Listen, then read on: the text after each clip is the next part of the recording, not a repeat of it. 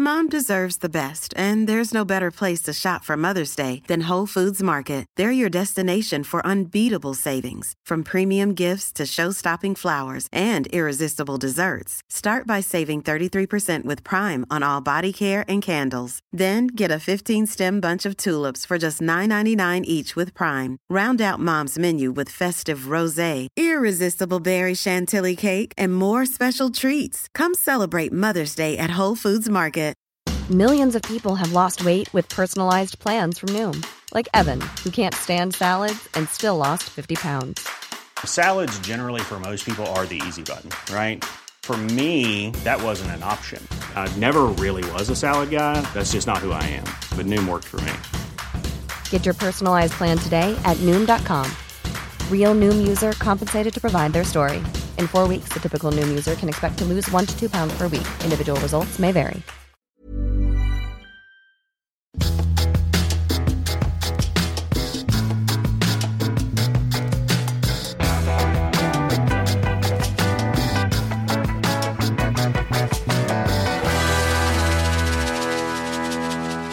Eh, Buenos dias, chick-chacka muchacha. Buenos dias. Jag börjar bli mer och mer mallorcansk. Ay, ay, ay, qué calor. Aj, aj, aj, chica muchacha. Nej nej, men du måste ju säga så här. Jag har ju haft ett hus på Gotland. Nu har jag inte det. Jag älskar ju Gotland. Men vädret har inte varit så bra. Nu är jag på Mallis som är lite det nya Gotland. Det är väldigt många som är här. Det är väldigt många som vill umgås. Har ni också fått som vi i Turkiet har en så kallad epitetet svenskby? Börjar det bli så på Mallis? Nej, det tycker jag inte. Men det är ju väldigt mycket svenskar här i Sojer. Där Ja. jag är. Ja. Eh, och det, är så här, det är på gott och ont. Du vet, efter en liten stund så blir man så här, man går ner till frukosten, det är bara svenskar. Eh, när vi var i Santa Ponsa, jag och Sanna, där var det ju liksom verkligen blandat. Svenskar, engelsmän, tyskar, spanjorer, mycket spanjorer. Och det känns som att man får vara lite mer fredad och man får vara lite mer sig själv då. Ja, men när någon överhör en liksom 20 centimeter därifrån, det lägger ju en viss sordin på vad man pratar om. Det kan ju ingen komma ifrån. Nej men verkligen. Samtidigt, jag är så dubbel, för det är samtidigt så himla skönt. Nu har vi varit med två familjer här några dagar som är supertrevliga. Man käkar middag på kvällen, man tar en drink vid poolen, barnen leker lite. Det, alltså, det är både och, tycker jag. Men det är ju väldigt speciellt med oss svenskar. För alltså reser vi till ett ställe där vi vet att det är andra svenskar och det är uppgjort. Så är det fine and dandy. Då är det världens härligaste sätt att spendera en semester på. Reser vi och upptäcker att det är svenskar där. Som vi inte planerat detta med. Då blir vi obekväma. Men det är just det, när man bor på hotell kan man ändå krypa in till, vi bor ju i ett jättefint hotell med veranda utanför och liksom allt är faktiskt som en dröm. Vi har det helt fantastiskt. Men sen har vi ju varit här på samma ställe för några år sedan, jag och mitt ex, och då hyrde vi ett hus med några vänner. Oj, får jag bara fråga en sak på Ja. det? Hur känner Mattias när du, han vet att du har varit här med ditt ex? Färgar det på något sätt upplevelsen? För det gjorde det nämligen för Kalle i början. Om han visste att jag hade varit på ett ställe som jag rekommenderade. Så dök det upp att jag och mitt ex hade varit där. Ja, jag förstår. Men det är så här, det hotellet där vi är nu. Esplendido. Det här det är vår första gemensamma romantiska semester när vi hade varit tillsammans typ en månad. Det var här Bobo blev till. Eh, det var lite lustigt att komma tillbaka. Jag är väldigt känslig för han vill gärna prata om vår relation som vi har varit ihop i 20 år. Det sa han ju redan efter två veckor. Det känns som vi har varit tillsammans i två år. Åh. Men då Hur länge menar- du ihop nu då? 20? Två år. Ja, nu har vi varit tillsammans i 40 år. Nej, men han menade det som någonting bra. Du fattar. Så här, gud, jag, jag känner mig så hemma med det. Jag älskar dig så mycket och sådär. Men för mig, är det så här, jag vill gärna leva i en romantisk bubbla. Alltså, jag kräver nog väldigt mycket av den mannen jag är tillsammans med. För jag vill att det ska kännas fräscht och nytt och ungt. Även fast man varit tillsammans ett tag. Och då tycker jag så här, två år är ju ingenting för en gammal räka ungefär. Och då kan han vara så här, han är lite, men han är en, liksom, ja. Gry var ju på hotellet här några dagar och vi pratade om våra män, att de är väldigt lika. De är så här, det ska Okej. vara, de vill ha ordning och reda, de vill boka innan och det ska vara handdukarna ska ligga där på. Ja, men de, de gillar inte så här go... De gör det, när man är nykär gör ju alla det. Men, men nu så är det mer att Mattias vill liksom ha koll på läget. Medan jag och Gry är mer så här, här ska vi sitta och bara ta en gammal räka vi hittade där nere vid hamnen. Och sen, oj, fanns en flaska vin och lite ungar. Alltså vi är lite mer on the go. Vi är lite mer spontana. Ja. Det är lite mer luft ja. vingarna där. Precis, och då blir jag ju väldigt känslig för att han säger, ah, här var vi och typ. Jag vill inte bo i det gamla rummet där vi bodde sist. Så att han jämför mer med vår Nej men varför vill han inte dit? Det är underbart att återvända till samma rum. Nej men de menar där var vi och det var ju så här, han bara, då var man ju hög på livet och till slut blev jag så här, men nu får du faktiskt sluta. Nu pratar du som att vi är ett gammalt pensionärspar som är här 20 år senare och ska uppleva vår ungdom. Men då menade han att det var så speciell vecka liksom och nu har vi bebis, så att han vill inte bo i samma rum. Nähä. Okay. Så att det här med att jag har varit här med mitt ex på en mm. ganska, ja inte världens härligaste resa. Nej, det verkar han inte ha några problem med. Nej, jag, tror han att, jag tror att han känner i sitt hjärta att jag säger it's over and out för länge, länge sedan. Ja, vad bra. Men det hjälper ju inte alltid. Han har ju andra demoner och svartsjuka saker liksom. Ja, ja. ja. Men, men då bodde vi i alla fall, hyrde ett hus här i Sojer. Fantastiskt hus med egen pool, alla barnen lekte tillsammans. Men vi var så himla olika, alltså vi var så på olika, vi var på olika, liksom, de vi åkte med vi var helt slut, hade jobbat som liksom schwein. Vi ville bara ta det lugnt, ta ett glas vin och hänga med barnen. De ville precis tvärtom. De ville sitta uppe till tre varje natt och liksom, ja men köra på. Och eh, jag, jag, som har så svårt. Så att efter tre dagar då gick liksom mitt ex och la sig vid elva och där satt jag. Och det var jättetrevligt såklart, men jag var ju helt slutarbetad. Så att under semestern så är vi var där tillsammans i två veckor och vi kände inte varandra jättebra då visar det sig också vilka man kan vara med. Och har man en, nu har jag en jättesocial man, men vi pratar mer och mer om hur skönt det är när man bara kan vara själv, så kan man gå in och ut i olika konstellationer.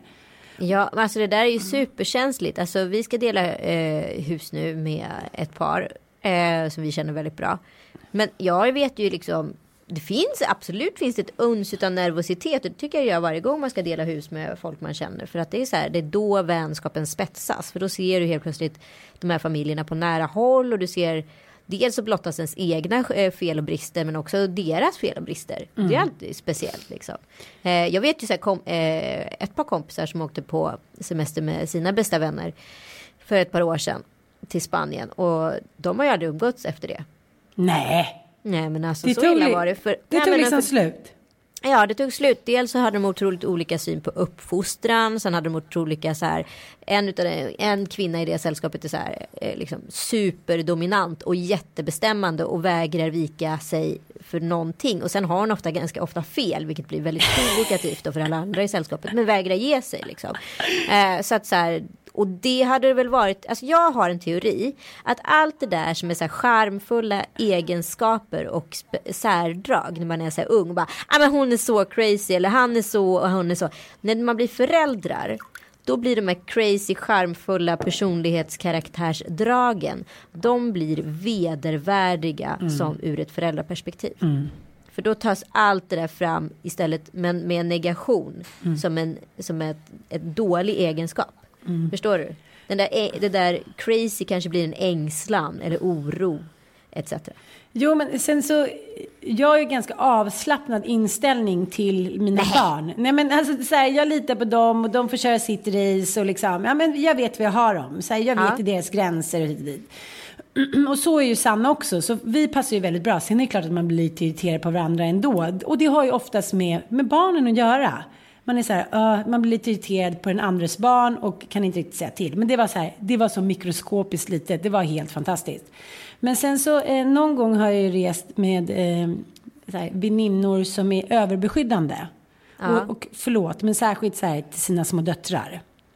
Mm. Mm. Ja, det är olika det där. Och då blir man så här, du vet, det kan krypa så mycket i mig. Och jag ser också här runt poolen föräldrar som inte kan låta sina barn vara egna individer liksom, de leker och badar och pratar med sina kompisar och ändå säger så här, hur går det? Ska du inte göra så där? Ska du inte göra en sån kullerbytta så som du gjorde på gympan? De ska smörjas in och båda föräldrarna ska vara med. Alltså no offense. Du vet att jag så här, lägger inte i några värderingar. Jag är inte själv liksom någon supermam eller särskilt bra uppfostrare. Men det kryper så mycket i mig med de här föräldrarna som behandlar sina barn som så här, den sista kejsaren. Du vet, jag bara ser scener, du vet, sista kejsaren och Bernardo Bertolucci. Det är ju en fantastisk film. Men, men där förstår man hur skevt det blir när barn behandlas som att de är något gudom, något väsen som så här, står över allt annat.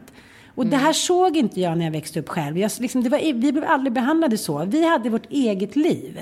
Ja. Och det här har ju många psykologer kritiserat oss liksom 00-föräldrar för, vi som är 70 80-talister.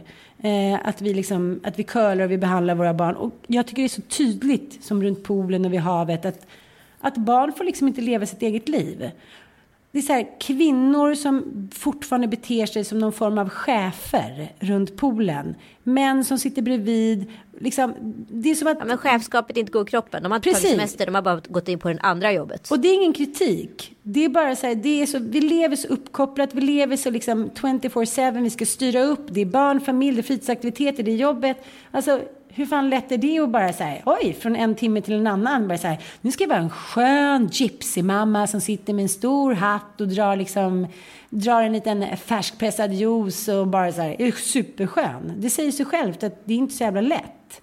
Men jag Nej. tycker att det är lite beklämmande, för jag känner så här, kan inte barnen bara, snälla, låt dem bara vara i fred lite grann. Du verkar men... inte alls tycka som jag. Jo, men det tycker jag ju verkligen. Du vill inte trampa någon på tårna eller? Nej, nej, nej. nej. det är precis det jag sa tidigare. Att det som var så här sköna så här karaktärsdrag i, i så här tidiga 20-årsåldern exempelvis. Men, så här, men hon är sin himla ledarskapstyp. Hon, är så, hon kommer att gå långt. Då vet mm. man att den personen kommer att sluta som chef. Och när hon blir då chef på ett jobb så kommer hon också vara chef för familjen och bestämma allt. Alltså, och därav kan man också hitta en konflikt i om man åker på, på semester med det paret. Och även om man var då kompisar på de villkoren så kan ju det vara superhärligt och gud vad skönt hon styr upp allt och fixar, gud vad härligt. Sen så åker man på semester och så ser man hur den här människan då totalt så här som familjen von Trapp eh, mm. bestämmer över hela familjen och barnen är små mönsterbarn så kan man bara börja avsky den här människan. Att det här fina härliga ledarskapsdraget är ganska horribelt på semester. Men min andra tes som Man tappar jag... respekten för personer, det är det jag tycker är så sorgligt.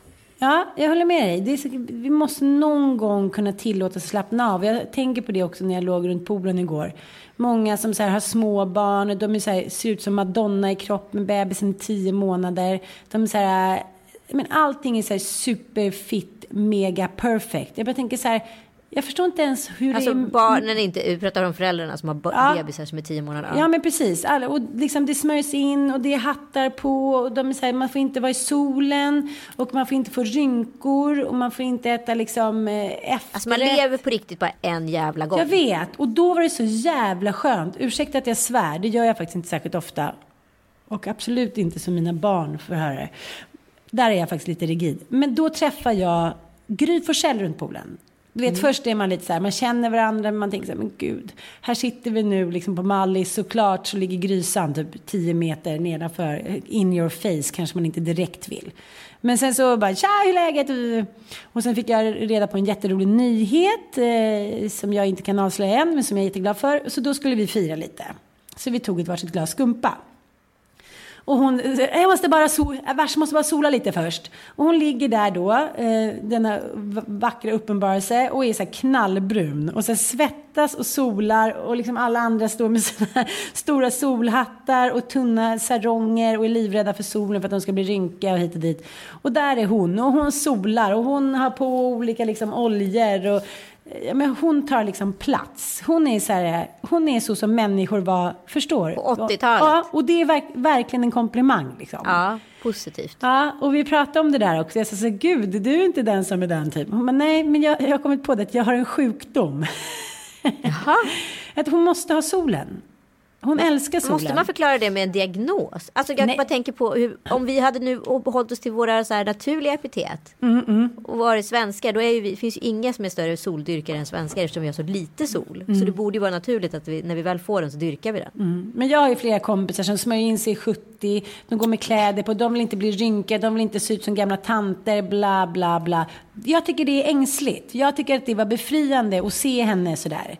Och sen så hade jag då eh, det här som jag inte kan prata om och då var hon så här, vars det kommer aldrig hända mig utan jag, jag leder kryss, sommarkrysset och, och jag gör radio och jag har blivit nominerad massa gånger till liksom, priser för, ja men du vet, programledargrejer hit och dit. Men ah, vars det blir ingenting. Men jag är glad och nöjd ändå. Hon är faktiskt den mest nöjda människa jag någonsin har träffat. Och det, Det gör, mig, och det gör mig lite avundsjuk. Ja, men vet du vad som är också signifikant för det? Tänk på hur länge hon har levt med sin man. Jaha, jag vet.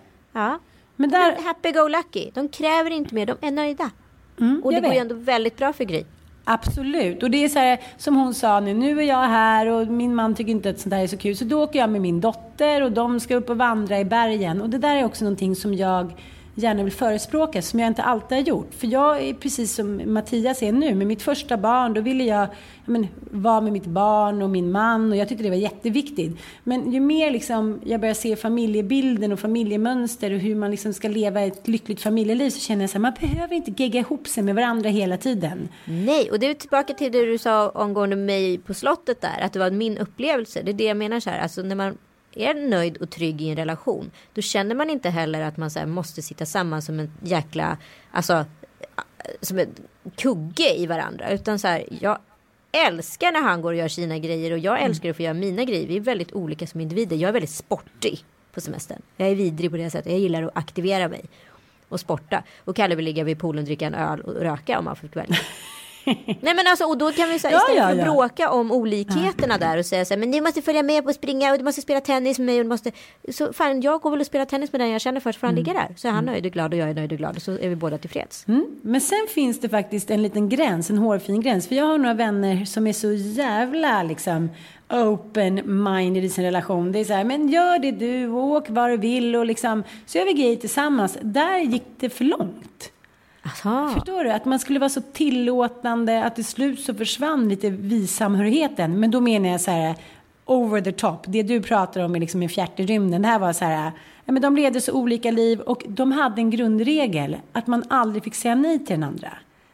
Och det vet jag inte riktigt heller. Alltså att- det, det är töntigt att göra stadgar på sådana där Ja, tramsigheter. Ja. Ja, tramstadga. Men, men det är en grej som jag har märkt med Mattias. Att han, han vill liksom, jag vill ju börja sporta. Så jag är så här, men nu tänker jag att jag vill gå upp till gymmet. Då blir han så här ogin. För att han vill ju att vi ska vakna upp tillsammans. Och gå till frukosten tillsammans. Han, han vill, där är han inte särskilt bjussig alltså. Han vill att vi, det kommer ju komma. ja men gud ja. Ja. Men han har ju varit ihop med dig i 20 år redan. så Han borde ju släppa på nu. Men samtidigt så är det så här, jag tycker att det är så tillfredsställande att vara med en människa. För när man tittar på oss så är vi inte så himla lika. Hans humor är, han säger, du skrattar men vad är det med hans humor? Då har pratat om hans humor Nej, två men jag gånger. vet, men du dra ett exempel jag här? tycker, ja, Det är i och för sig jättekul att han stoppade Bobo i en väska igår och så här, låtsades gå till poolen. det var jättekul. Jo, men jag tycker att det är universalhumor. Det är jätteroligt. Men han tyckte det var så roligt. Han skrattade så att han typ, jag trodde han skulle tappa byxorna till slut. Han skrattar mest. Och han skrattar väldigt mycket åt sina egna skämt och sådär. Och så tänker jag om det här hade varit en annan man. För att det är, liksom, det är en, vad ska vi säga, en Parneviksk humor.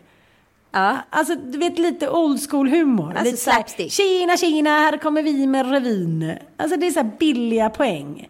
Ja, du tyckte det var hård mot Bosse här. Men, ja, jag fattar vad du menar. Ja. Nej, nu- var Bosse Parnevik var fel. Det var fel. Men, men säg någon då. Nej, men jag är Säg- såhär Carl Gustav Lindstedt. Ja, alltså men- det ska ja. sluta med en, en klackspark eller en, en, Det ska sluta en, med en snabb poäng. en trumvirvel, en ragalish. Ja. Jag ska köpa en trumma till honom. Gå bredvid och spela varje gång. Gud vad du skulle kunna döda er relation. Ja, nej men alltså, och så tänker jag så här, varför skrattar jag så mycket åt honom? Jag tycker ändå att det är jätteroligt. Som nu har han en liten ny skämt att han så här, ger mig en liten örfil när han går förbi. Det tycker han är jättekul. Som ett överraskningsmoment. Och så skrattar han jättemycket, så skrattar jag jättemycket. Och så tänker jag så här, om någon annan hade skämtat på det här sättet, typ Fredrik och Christer, vad heter de, Stefan och Christer, då hade jag ju spytt. Att du alltid säger tänkte sätta ihop Fredrik Wikingsson och så Christer och se vad Christer. ska skulle bli en helt unik duo. Nej men då tänker jag så här att jag tycker det är sensationellt och det måste finnas så mycket kärlek i att jag ändå tycker att han är så himla rolig. Fast han kanske inte är det. Alltså, förstår du vad jag menar? Fast, Men, ja, Måste du analysera det så mycket då? Du Nej. tycker att det är roligt? Skrattar du för att du blir stressad eller skrattar du för att du... Nej, jag tycker på riktigt att han är riktigt rolig. Ja, men då så kanske du ska slappna av. Det är kanske är du som är ängslig. Okej.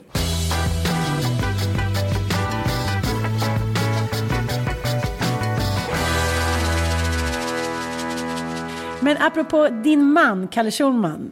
Han Du har typ- känt av hans vrede. Herregud. Jag har ju jobbat med honom förut och blivit avskedad flera gånger och sen han så här, hej kan du komma tillbaka, förlåt typ och sådär. Så Men det- ni har jag- ju en sån relation ni Ja, vi har ju lite en sån, vad ska man kalla den? Sad, sadomasochistisk, nej men det är det inte. Men vi, vi kör ju det att vi, vi båda vet Ni att kör ju båda har, väldigt mycket ändra in i kaklet. Ja, att vi båda har en ganska hög tröskel innan man lägger sig ner och gråter kanske. Mm. Men det var ändå lite chockartat att vi sitter där på, var var vi någonstans? Luxemburgs flygplats. Jag med fyra ungar, du vet, mellanlanda, helt meningslöst. Och eh, ja, men alla vill ha Doritos och chips och hamburgare och det finns liksom ingenting. Och Bobo typ har börjat gå, försvinner hela tiden. Ja, då tar man upp sin lilla eh, mail eller sin sms och då är det så här jätte, en jättearg Kalle Schulman som ifrågasätter om vi någonsin ska jobba med tillsammans.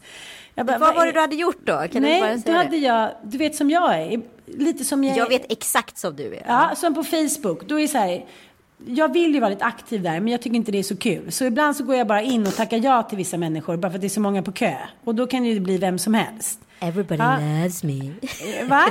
Everybody loves me. Ja. Everybody wanna be my friend. Nej men inte så, men du förstår, så är, ja men du fattar vad jag menar. Ja, jag fattar. och så tänker jag så här, jag måste visa att jag är med i debatten. För jag, liksom, jag lägger mycket bilder på barn och så här. Jag är ändå journalist och vill vara lite om mig och Det kring brinner mig. till i Det brinner till. lager. Ja, och då ser jag bara någonting och tänker, det här är aktuellt just nu. Och så delar jag bara det. Förstår du vad jag menar? Jag För visar exakt, att det jag var exakt så jag sa till Kalle att det hade gått till också. Ja, och då är han jättearg på mig för att jag har delat ett inlägg som Ja, den här, hans beef då med Filip Hammar. När Filip Hammar skrev och hoppas allt går åt helvete för... Nej, det var inte det du hade delat. Du hade delat Nej. att det var så dumt att Hardat hade producerat SVTs eh, kungaprogram. Precis. Men beefen började ju med Ja. långt innan. Och eftersom vi inte vill jobba med Lex Blondinbella hela tiden så vill jag bara förklara. Ja. Ja, kortfattat då. Filip Hammar, Kalle Schulman har haft en beef. Ja, och då eh, ledde det till att jag delade den här artikeln som var kritisk mot att ni på Hard Hat fick göra prinsessintervjun för att det var in, eh, internt och det var svågerpolitik och bla bla bla. Och då delade jag bara den. Inget ont vetande om någonting. Jag tycker bara att så här, hela den här debatten har varit jävligt, tycker jag, intressant och bra. Den har rivit om. Att så här, dels att Kalle är kritisk och dels att så här, det rörs om i den här grytan. För du vet ju precis. Om, Ja, om man skulle börja granska liksom alla de här människorna i medievärlden så är det så här, alla håller varandra om ryggen. Och det är här, Inklusive dig och mig. Absolut. Så, så här, varför ska vi låtsas som att det inte är så? Att vi så här, är olika aktörer som knappt känner varandra. Så har det aldrig varit, så kommer det aldrig vara. Så var det inte på romartiden, så är det inte nu. Kontakter ger kontakter och liknande. Så här, flåntigt bara. Och då delade jag den här artikeln och sen så var det inget mer med det. Och då helt plötsligt när jag är på eh, Luxemburgs Det var ett ganska bra resonemang. Det var synd att du inte gav det då direkt. Nej men vadå gav den då? Jag har så tio sms-meddelanden med så här världens argaste Kalle Schulman som förmodligen står så här och röker ute på balkongen och så här vill typ strypa mig. Och då tycker han att det var illojalt och vidare och vidare. Och jag sa så här, jag kan inte gegga in mig där bara för att jag känner er. Jag måste ändå få vara en observatör utifrån. Eh, Men jag tycker, jag tycker du har rätt i sak och så, skrev jag ja, och så skrev jag ett inlägg på Facebook. Vad jag tyckte om det. Ja. Just det som jag sa nu. Så vi behöver Ja. inte gå in vidare på det. Men då var det så här, ja, men, så arg som han var och då blev jag också arg. Och sen så sätter vi igång bara, ditt pucko ska du säga, du kanske inte ska jobba med oss, nej det där är ett hot eller bla bla bla bla. Alltså två jävla syskon. Ja, verkligen. Vi kanske är så här, Ni är, alltså grejen är Ann, jag har tänkt på det så många gånger, det låter så klyschigt att säga sådana här efterkonstruktioner, men ni är ju väldigt lika, du och Kalle. Ni har Ja. samma känsloregister, ni är samma personer, ni har samma ingång på saker och ting. Mm. Lika förvirrade. Ja, men, men det, jag tycker också att det är kul med honom. För att jag tycker att det är kul, precis som eh, vi pratade om i förra podden, att vissa människor, man gillar deras hjärnor. Man vill liksom Ja. så här, man vill så här, tampas med deras hjärnor. Så det är roligt när man hittar sådana människor, när man smsar, det går snabbt. Det här, man blir arg, men man vet att det kommer lägga sig. Liksom. Och så, så du då, puss, ingen fara. Den med... Ursäkta, jag sitter i mitten som en diplomat. Den medlande frun liksom. Och så blir jag så här, man, jag vet ju den typen av människa, människa eftersom jag är så själv, att man så går igång och sen så gör man någonting. Egentligen är sociala medier livsfarligt för oss. Jag tänker det för våra barn. Mm. Att liksom, att det, man måste så dra i bromsen där, men ibland kan man inte det. Och det jag försöker jag... jag försöker aktivt att så inte brinna. Jo, precis. Jag förstår det. Och det är väldigt bra, så som jag säger till mina barn, ta tio djupa andetag innan ni säger någonting. Eller innan ni blir arga, eller innan ni hoppar i, hoppar i sjön. Men ibland är det ju svårt, vad ska man säga? Liksom? Jo, absolut. Och här, jag tar det, men, men jag tar det eftersom vi liksom kommit till någon konsensus. Att han är så här, fine, han skickar ett jättefint sms, jag älskar att ni på Mallis har det så bra, puss typ. Och jag är så här, och sen så har stormen gått över som att ingenting har hänt. Men jag tänker att leva med en sån människa. Alltså så här, jag kan Okej, säga... berätta nu. Hur är det? Nej, men... Nej men jag, alltså han har träffat rätt kvinna och jag har träffat rätt man. Mm. För det är ju inte så att jag inte heller blir arg. Du ska ju se, alltså det är ju, jag tänker ibland när vi bråkar att det är som Tor och Oden som springer över himlavalvet och det blixtrar och det dundrar som åska. Mm.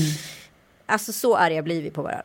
Det är en explosion. Plus att så här, min, min strategi när jag är det är att så här, försöka vara saklig och argumentera. Under tiden hans strategi är att försöka vända alla argument jag säger eh, som att det är som att jag säger dem mot mig själv. Att jag pratar mot mig själv. Vilket är oerhört mm. provocerande. Så för enda liksom sättet som jag ser det. Att så här, stilla Kalle i hans ilska.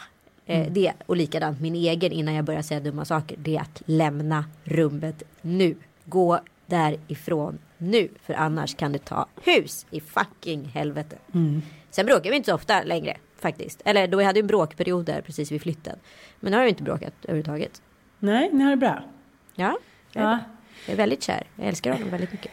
Gud vad bra. Vi hås... Kan inte våra män ha en podd där de håsar oss? Ja, det kanske det är. Jag, Eller jag, bara... jag, sa det till Mattias innan när vi höll på att koppla upp här. Ja. Det är kanske nästa podd. Ja. Nej, kanske inte behövs förresten. Eller, eller inte.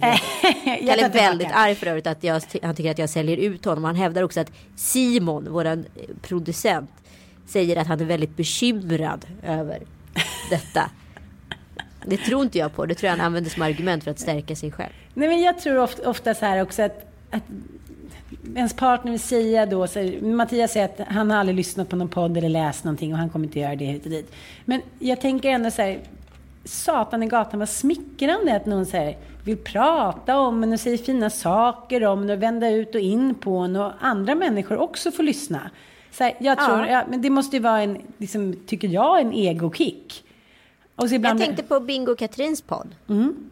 Jag tänker att det faktiskt jag tänker att det kan nästan vara som parterapi. Att kunna lyssna på sig själv. Hur man diskuterar och argumenterar. Speciellt när man har någon annan som lyssnar på något sätt. Så, så här, måste man ju formulera sig på ett eller annat sätt. Mm. Och det är nog ganska nyttigt för en. istället för att man, ibland kan jag känna när man ska bråka så orkar man inte riktigt. Så då häver man ur sig någonting kortfattat som man bara vill säga, ja men lite som slatten på det sista vinet liksom.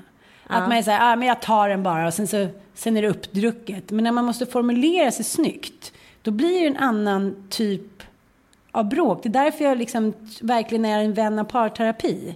Man, kan, man måste lyssna och det är det som jag tror är människans största problem. Jag tänker vad mycket det bråkas nu ute i sommarsverige. Nu är det några glada veckor och det ska liksom, livets glada dagar ska gås igenom. För sen kommer hösten. Det är julafton varje dag. Ja, jag vet. Och det är liksom svårt. Och tänker jag så här att om alla så här, fick gå i parterapi en gång i veckan under semestern, då skulle man nog så undvika jädra många skilsmässor.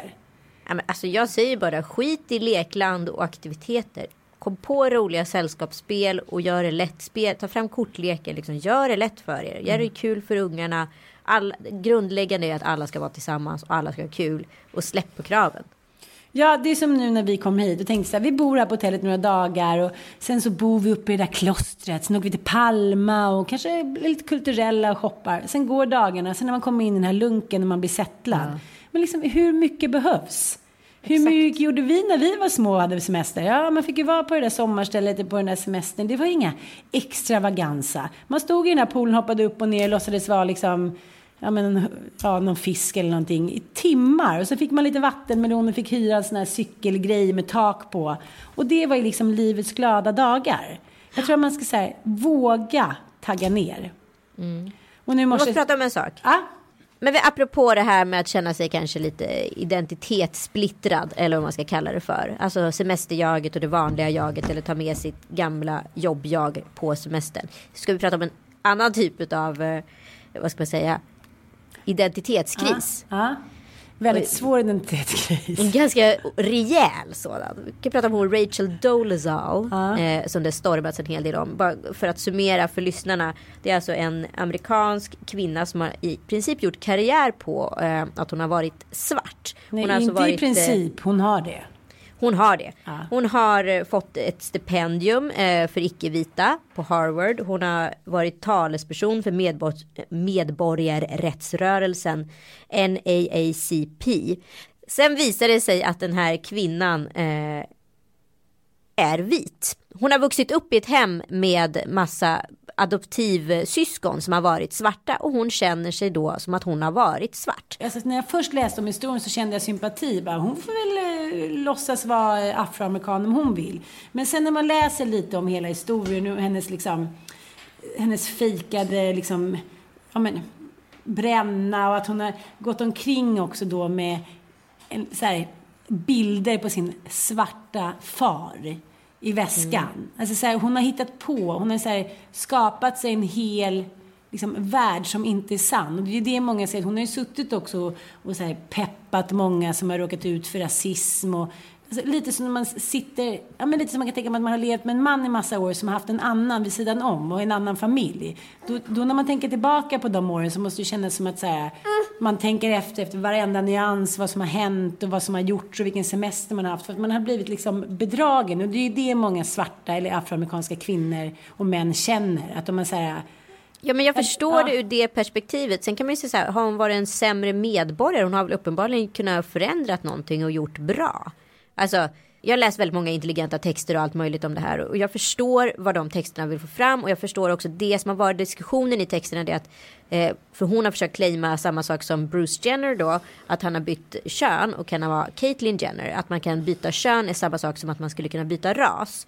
Eh, men det menar de här eh, studierna på att det kan man inte och många smarta begåvade personer påstår att som vit har man privilegiet att byta neråt. Men som svart har man aldrig privilegiet att byta uppåt. jag och fattar. där kan jag säga, och så har de kommit fram till en grej till. Att det finns någonting eventuellt som heter intersex. Som vissa adopterare kan uppleva. Och där kan jag kanske få fylla i min lilla egna Ja, teori. Varsågod.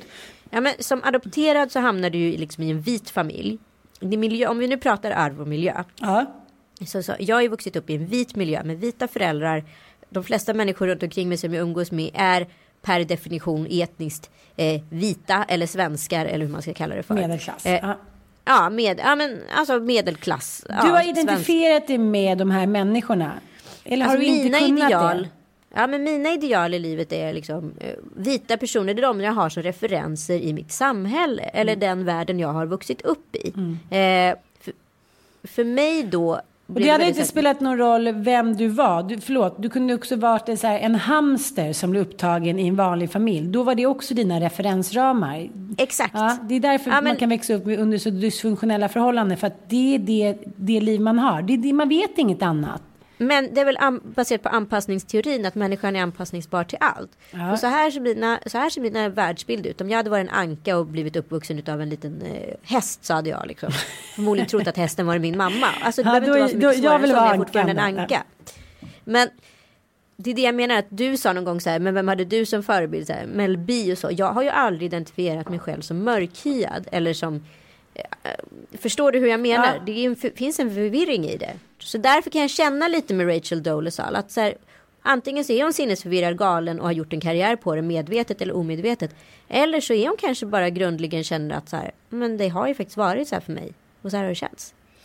Jo, men- Sen kanske det är lite utstuderat med pappa, kortet på den svarta pappan och sådana saker. Då. Ja, men det är ju också intressant på när hon gifter sig med sin afroamerikanska man. Jag sitter här nu och kollar på bröllopsfotot. Då har hon ju liksom, då är hon rödhårig och har en vit klänning och jätteljushylt och, och så ser man hans barn och deras gemensamma barn. Så att hon måste ju ändå, det måste ju ändå ha varit en plan. Förstår jag menar? Det känns Ja. lite som att det kommer ju inte bara över en natt. Hon har ju inte eh, gått klädd sådär som vissa flickor, toyboys eller vissa pojkar som gillar tjejkläder. De har ju gått klädda så från de var riktigt små. De har känt så här, det här är jag.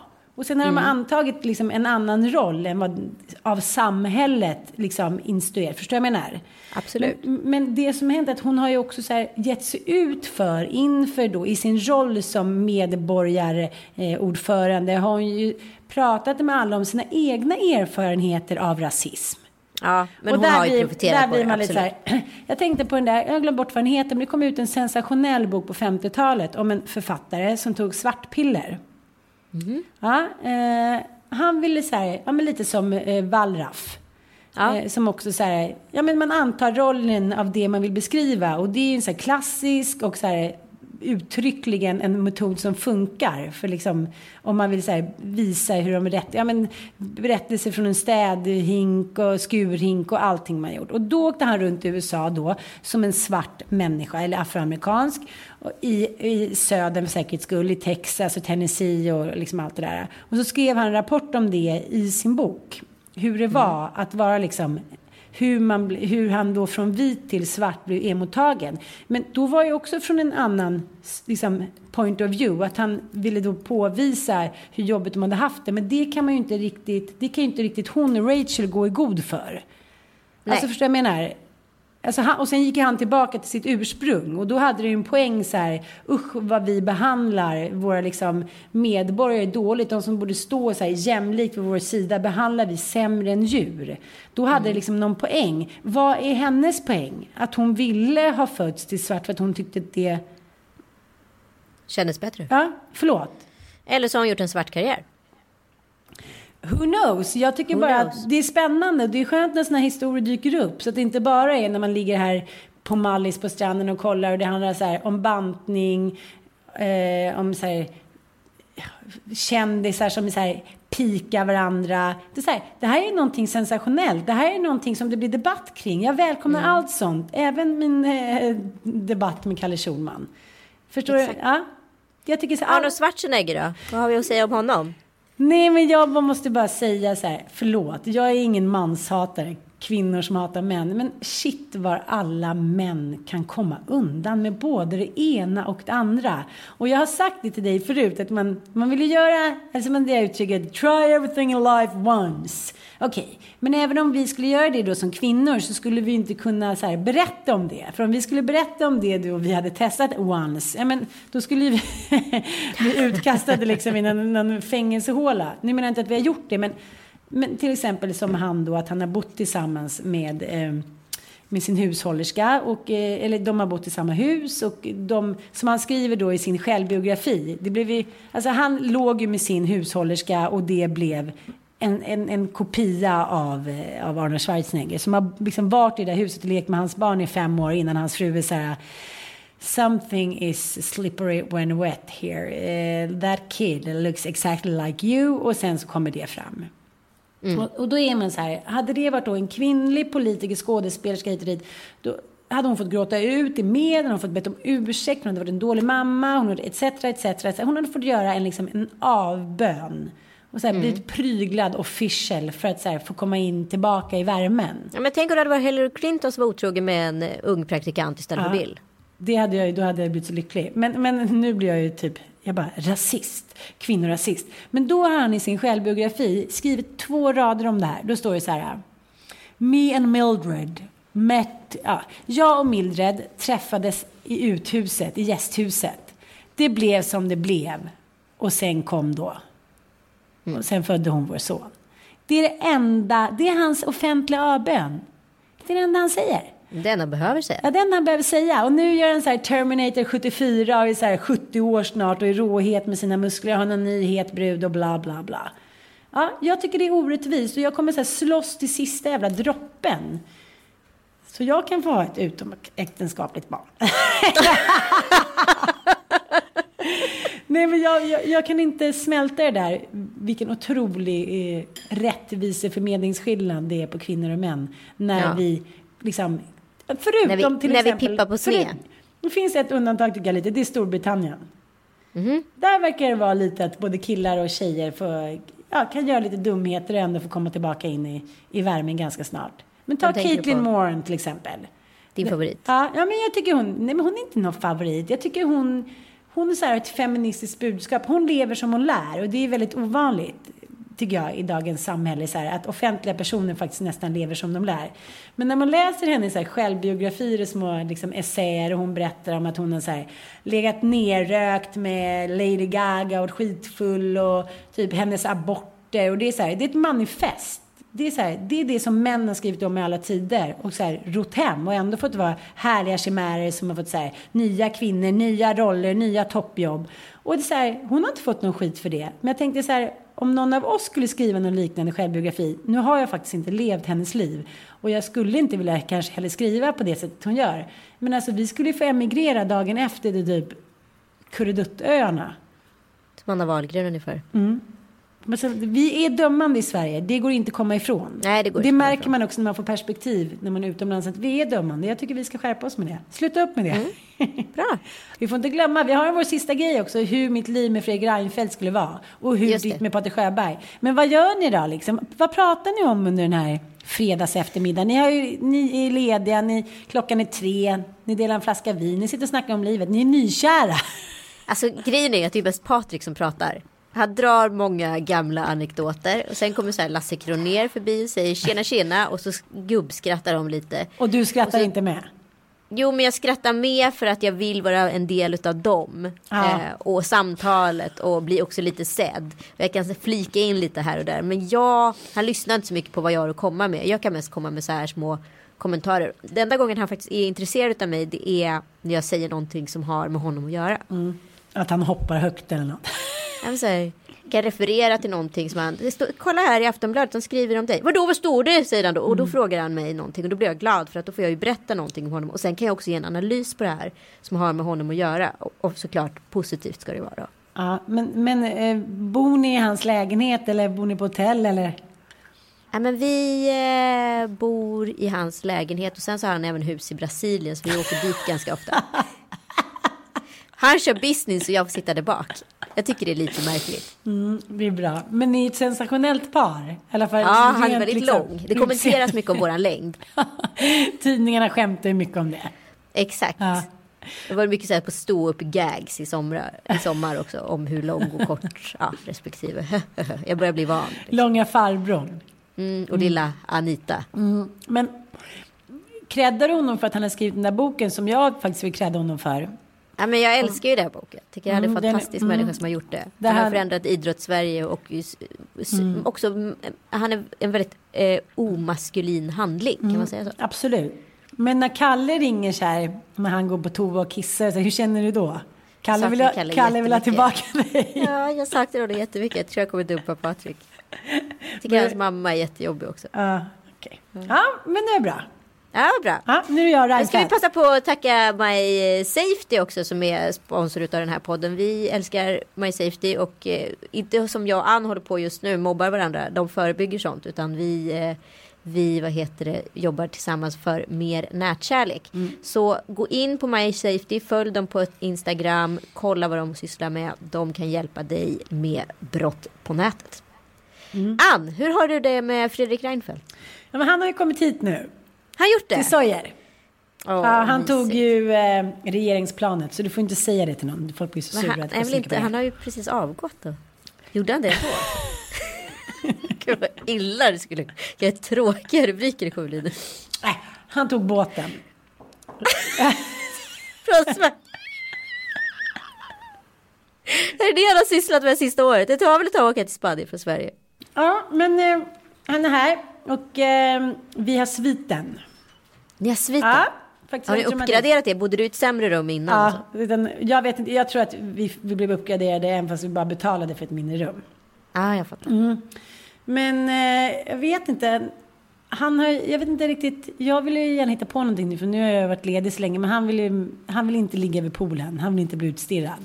Så vi ska Vilka ta är det som kommer att hälsa på då? vilka som hälsar på? Ja, men vilka ska ni fira semestern med? Vi ska fira med, ehm, ja, jag tror att det blir um, fält. Kjell-Olof är Vi fortsätter sä- här nästa gång. Tack för den här gången Anita. Det var jättekul. Tack. Ja, jag måste gå och Ja. träffa Rainis nu. Han är sur. Okej. Han tycker att jag inte bryr mig om honom. Han tycker bara att jag bryr mig om Mattias. Mm. Ja. Puss och kram. Puss och kram. Hej